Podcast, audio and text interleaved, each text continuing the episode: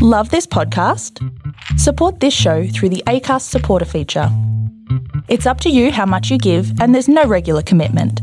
Just hit the link in the show description to support now. Tonight, I'm not going to talk for 45 minutes. I'm not even going to talk for 10. I'm going to lay out a few things that the Lord has been speaking to me about following the affairs of today in New South Wales regarding the lockdowns and Hillsong's statement by global pastor Brian Charles Houston. And this word is for the bride of Christ. I'm then going to sign off the air until the next time. Okay? And you're probably not going to like it. Are you ready? You all got the lockdowns wrong. And with today's shocking revelations of the New South Wales government being exposed about their pretend lockdowns and double standards of treating the footy game like a choice of church, and the real agenda of removing more rights and silencing the church, it took real courage and fortitude by Brian Charles Houston of Hillsong Church to tweet all about it today. And with a final showdown that the devil is not going to like, ScoMo is in some serious trouble with his obsessive compulsive position on these COVID mandatory passports. Gladys and co are in deeper than she knows.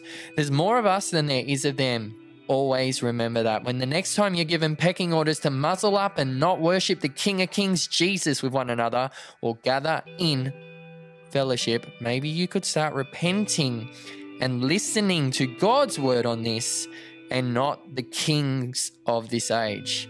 The sanctuary of our Most High must never ever be defiled or treated like another marketplace. It is an abomination if it is ever closed. And if you're tuning into the Drayk Podcast show tonight and you're a pastor, then now is the time for you to personally act. I say this rebuke in love, of course, and with the wholehearted intention that you cannot expect people to come back and trust you if you keep sending them away every time someone gets a cold or flu symptom, or you get told there's another case and you must close by Caesar.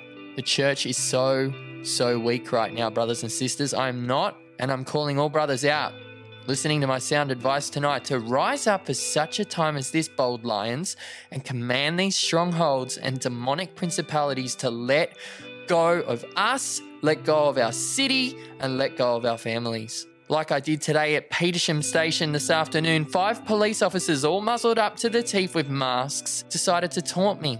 Excuse me, sir. Just a friendly warning you must always wear your mask on New South Wales transport. With my reply, um, have a nice day. And I kept walking.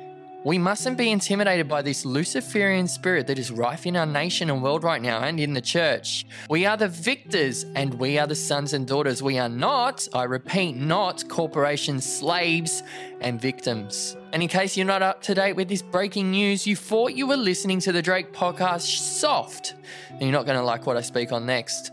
I'm talking about the unfair treatment of Christians and the continual ban on singing and gathering. What he said, what Brian said today, I would just like to echo again and implore other pastors and denominations to do the same. It's time to stand up. It's not the time to hide in your homes and do nothing against this COVID normal. You are not keeping anybody safe. New South Wales politicians are not our saviour. They're not people of grace, and neither did they do anything to have power over us in the first place. Last time I checked, God is the only one ultimately on the throne, not Gladys. Now, Brian's tweet read The New South Wales government have come up with an edict that not even one person can sing into a camera to lead live stream Christian worship on Sundays. This is clearly religious discrimination and so archaic, it's hard to believe. Christians, stand up. So, my question to my audience today is Are you going to whimper and moan that it's uncomfortable to step out of the safety of the boat with God and actually listen to his instructions about this lawless system? Or are you, like six million other Australians right now living in a matrix, going to be miserable for another two weeks to flatten some curve we know is flattening the curve of freedoms and the freedoms of our future children? You not doing anything today means you endorse the New World Order and the violence and persecution of the churches to come. That's all I'm going to say for now. Take it away, pray about it, stay safe, but not in the way that the world's saying right now. Good night.